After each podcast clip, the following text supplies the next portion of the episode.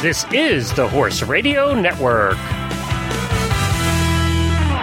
This is episode 553 of Horse Tip Daily. A different horse tip, a different equine topic, a different equestrian expert every day.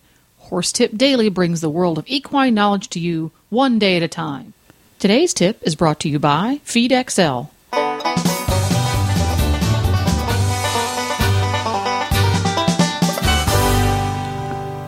Coach Jen here, and thanks for tuning in to Horse Tip Daily. Today's tip is from Dr. Nerida Richards, a keen horsewoman and passionate scientist. Dr. Richards parlayed this passion into a doctor's degree in equine nutrition from the University of New England.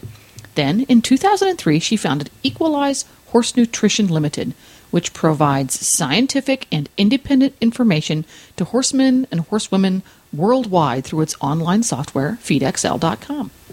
Today's tip why what you do feed your easy keeper is just as important as what you don't feed your easy keeper. But first, a word from today's sponsor, FeedXL. Ah, poor Gypsy is suffering from horse envy. He's the new kid in the pasture and can't get over the stamina and shape of his fellow stallmates. Rumors around the barn point to Feed XL.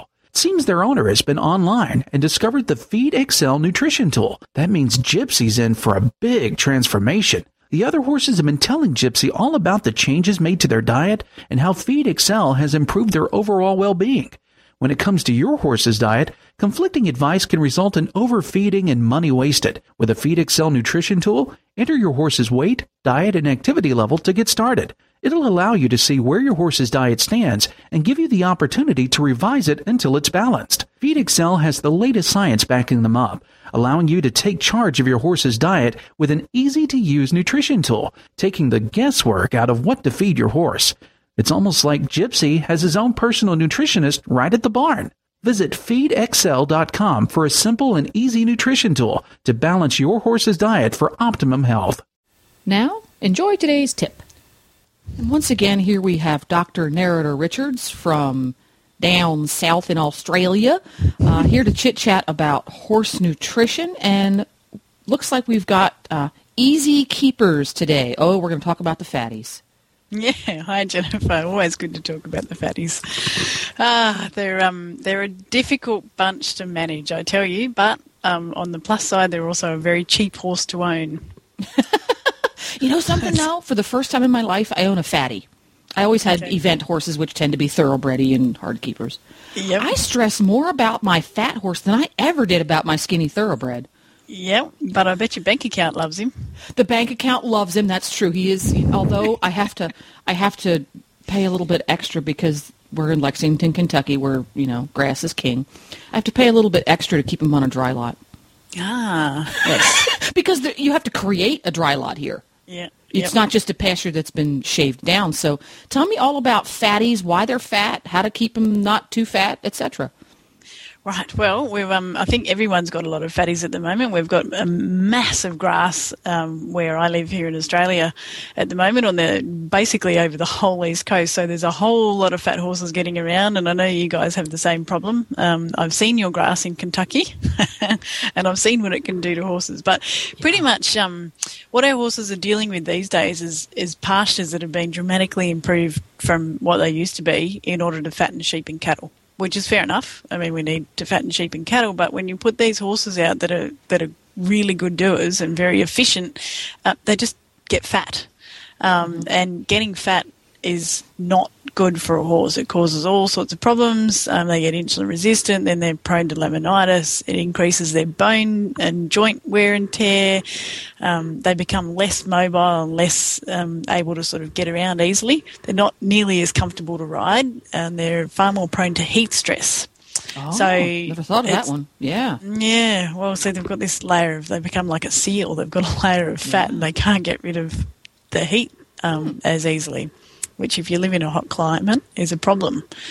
Um, so, pretty much, you you have to manage them nutritionally. Now, the, the, the traditional thought was lock them up, don't feed them very much, which is great um, to get them to lose weight. But the problem is if you if you lock them up and don't feed them very much, um, but don't pay much attention to things like vitamin and mineral requirements and protein requirements, you're going to cause more problems than you solve because you're going to end up with horses that get deficient in a lot of things, um, and you know you'll get start to get problems with their immune system and with their hoof health and and things like that. So, um, what I was going to talk about tonight or this morning for you is um, how to feed the easy keeper to get them um, to, to, maintain them in good condition, um, mm-hmm. but also to maintain them in good health. Yeah, well, I think at the beginning of this, we need to say fat does not necessarily equal healthy. Fat and definitely and, doesn't equal healthy. and thin does not necessarily equal unhealthy. I think uh, so many of us assume when you have an easy keeper, he's all roly. Let's say he's just roly poly. He's not a nine yet on the old weight scale, but he's he's a little chubby. Yep. Oh, well, he's a perfectly healthy horse because he's a little bit chubby. When in fact, that horse could have significant um, imbalances in his diet, just like the one that's a little on the thin side. He could have a balance, a perfectly well balanced diet that just doesn't have enough calories. So, talk us through this whole easy keeper thing, so that we can have a horse of appropriate weight that, um, you know, ten years down the line, his feet are shot because we've been feeding him a poor diet all these years. Mm-hmm. Yep. All right. So the the first thing, I mean, the main reason why these guys get too fat, aside from um, not enough exercise, is just access to really high quality forage. So really high quality pasture or really quality high quality hay. So, if, for example, he was being fed a diet of pure alfalfa, which um, we've discussed in another tip, um, that will make them fat. So. Oh, yeah. The first thing you need to do is restrict that access to your really good quality pasture or hay. Um, now, with pasture, like you've just said, you've got your horse on a dry lot. That's one way to do it. You can muzzle your horse. Um, you can use electric fencing to to strip graze horses so that you're restricting the amount of access they get to good quality forage every day. Um, there's a number of ways you can do it, but the the main thing is you have to restrict that access to that really good quality pasture or forage because essentially that's their chocolate cake. That's what's making them fat. Can you imagine living in acres of chocolate cake. I'm sorry. Oh, yeah. it's breakfast time. I don't, I don't, like chocolate cake, so no, I can't. But acres of potato chips, mm, oh yeah, wouldn't do me a whole lot of good. oh, so what do we do instead? If you have to restrict how much grass they get, now what? Okay, so um, the primary consideration when you're thinking about feeding your horses to keep their gut healthy. So if you've just restricted their access to good quality pasture or hay, you then need to fill up that gut with some other kind of forage because if you don't fill it up, they're going to be unhealthy. Um, they be at much higher risk of things like colic and they could end up with B vitamin deficiencies because their hindgut doesn't have enough fibre to ferment. So you have to then go and find a very low quality hay, so a, a stalky um, Timothy grass type hay or, you know, something that, that doesn't have a whole lot of calorie content but it's it's fibrous and palatable and clean and not moldy, something that they'll eat. Um, it's kind of like, you know, swapping your chocolate cake for All Bran. I'm just envisioning, you know, oh, oh, that's funny. Good. Okay. Yeah. It's like, yeah. But so, um, so take them off the take them off that well not take them off but restrict their access to the good quality forage and then and then give them something that they can chew on for the amount of time. So your your guy in the dry lot um, should have something that he can chew on for most of the day and night. Mm-hmm. um, the more feed you can feed a horse bulk wise the better. So instead of um, instead of working out like a, an easy keeper's calorie requirement may be fulfilled each day with say 16 pounds of alfalfa hay or 25 pounds of a stalky hay. So you'd be much better off feeding more of the, the stalky, lower quality hay than you would be feeding less quantity of the high quality hay, just because psychologically they're, they're built to be out grazing most of the day. Mm-hmm. So the longer you can keep them eating, the better off they're going to be. Mm-hmm. So you can um, you can really have an extremely obese horse that has serious hind gut issues and nutrition issues because that extremely obese horse is an easy keeper who spends two hours a day um, gorging himself on ankle deep green grass and then spends the, the remaining 22 hours a day eating nothing. Correct. That's really not a that's really not a really good scenario, is it? No, I mean that might be a little bit extreme, but no, I I know a lot no. of horses who live that way actually. Really? Yes. Well, yeah. that that's definitely not ideal. I mean, the other thing that they're um, at an increased risk of then is, of course, gastric ulcers, because because a horse is supposed to graze um, and eat little and often over a 24-hour period, their stomach never actually stops secreting hydrochloric acid or gastric acids. So over that 22 hour period that they're not eating, they're not salivating at all and they're not providing the stomach with any kind of buffering whatsoever. And so they're going to end up with a really, really acidic environment in there, um, which is not normal. That's bad news. So that that's another reason why you want to keep them. The longer you can keep them eating, and the more you can give them to eat without going over their calorie quota, the better. So how do you? So you've got your horse now. Okay, you've um, you put a grazing muzzle on him, and you keep the pasture at an appropriate level, etc. So you've gotten his grass intake limited appropriately, and you Yep. found yourself a supplier of some good late bloom Timothy, mm-hmm. so he has something to nibble on. How do you meet his remaining vitamin and mineral and protein profile? Because that little tiny bit of grass plus that little bit of Timothy hay, that's going to leave some gaps, isn't it?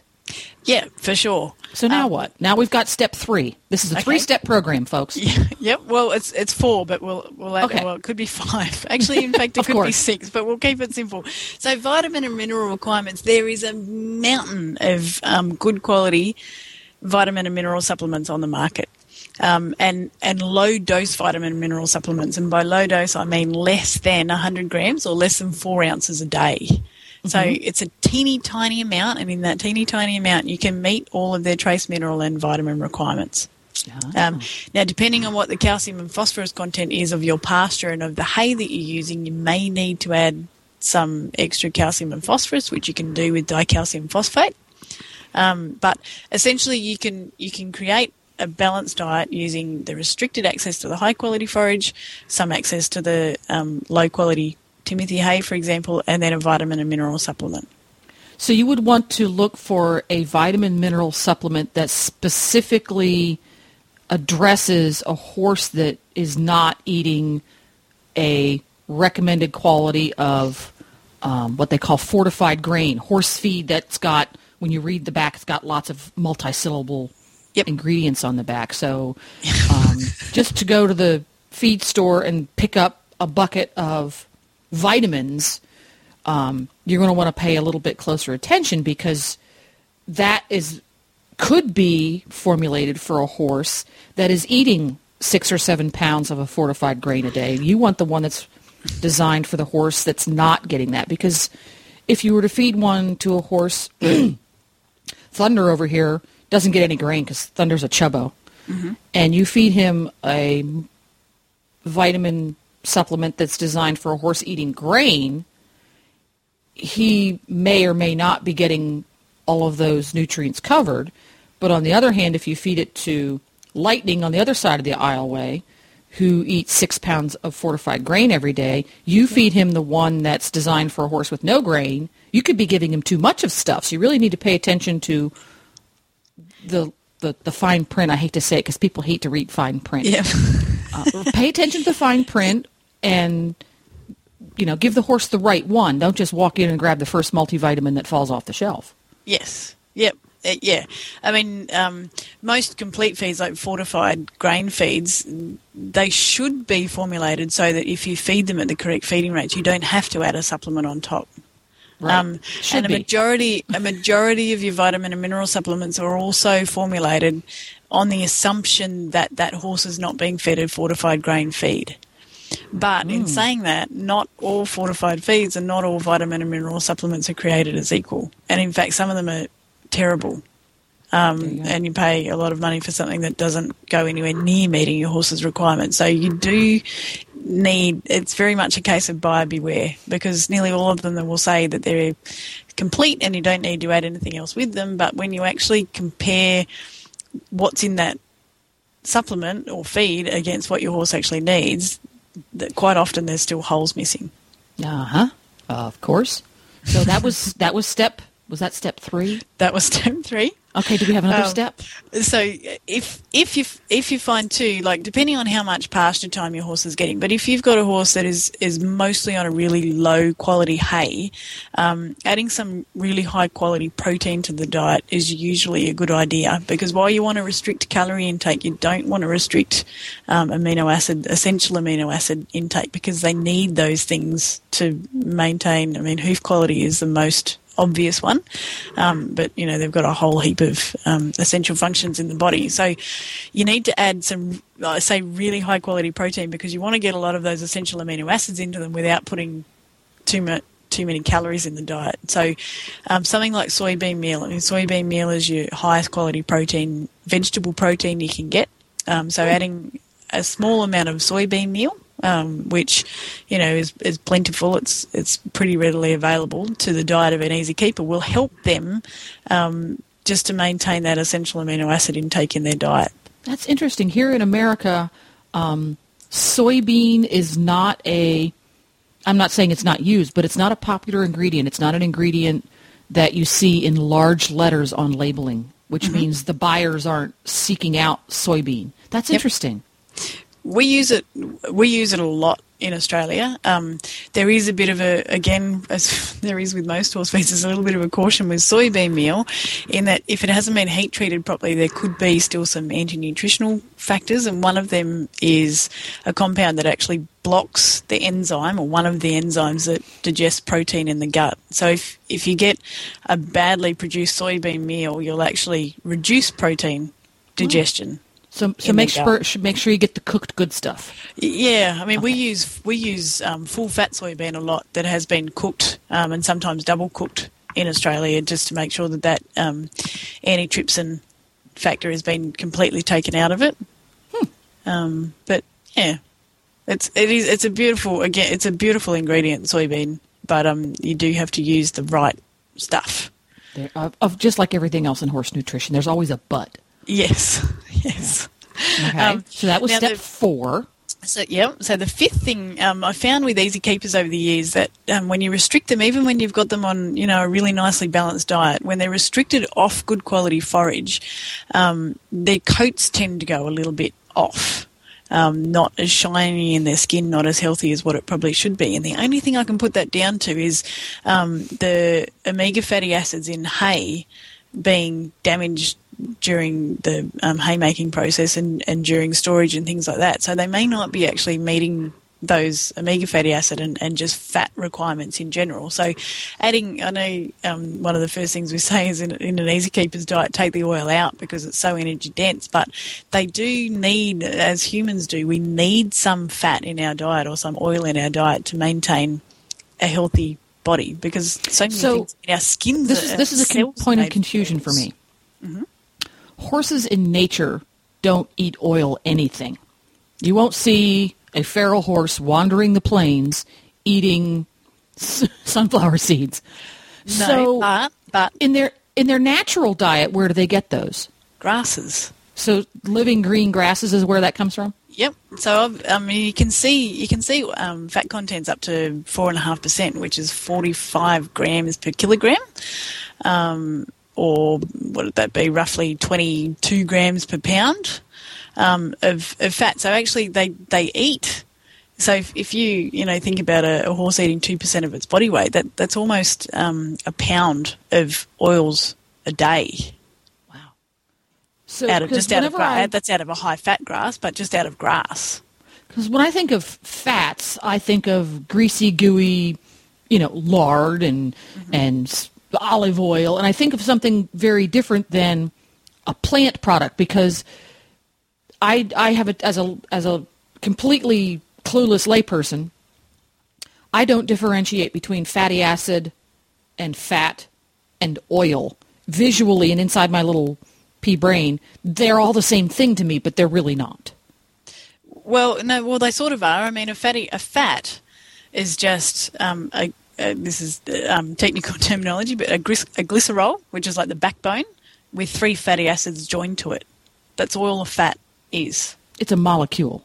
So yeah, and then when it gets Okay. digested, we chop it up, and you get your fatty acids and the the the backbone um, broken up. So the the omega fatty acids are, are just one of those fatty acids that can make up fats but they're quite So- sensitive, so you can damage them really easily. So my, my assumption is, and, and I think um, there's probably, you know, studies that have, have shown this as well, um, that in conserved forages the fatty acid content isn't the same as in fresh forages, and I think that's sense, what's yeah. playing a role with these horses whose coats just aren't quite as good as what they should be.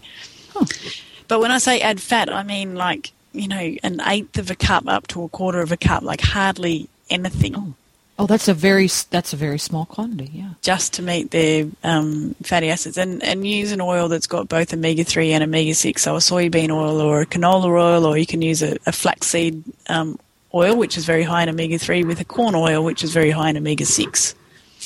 Um, Oh, you you would combine them. yeah, so that they Oh, get so that they get both the fatty acids because they need both. Well, there you go. Huh. So that's step five. Five. Are we near the finish line? The last one is really easy. It's just salt. Make sure that they've always got access to a salt lick. That's really important. Let them let them uh, enjoy their salt at their leisure. Yes. Yes. Yep. Unless you've got a, you know, if it's a horse in work, um, again, you know, add salt to its diet because um, it's a little bit hard for horses to lick enough salt off a salt lick if they're, you know, sweating heavily. But if it's a horse that's not doing a whole lot, um, just having access to a salt lick is, is fine. Yeah, mine likes to suck on it like a sucker. he gets his tongue wrapped around it, and you can actually hear him sucking on it. It's kind Yep. of the happy boy. Uh, and of course, exercise. I mean, if you can exercise these guys, um, it makes their management just that much easier.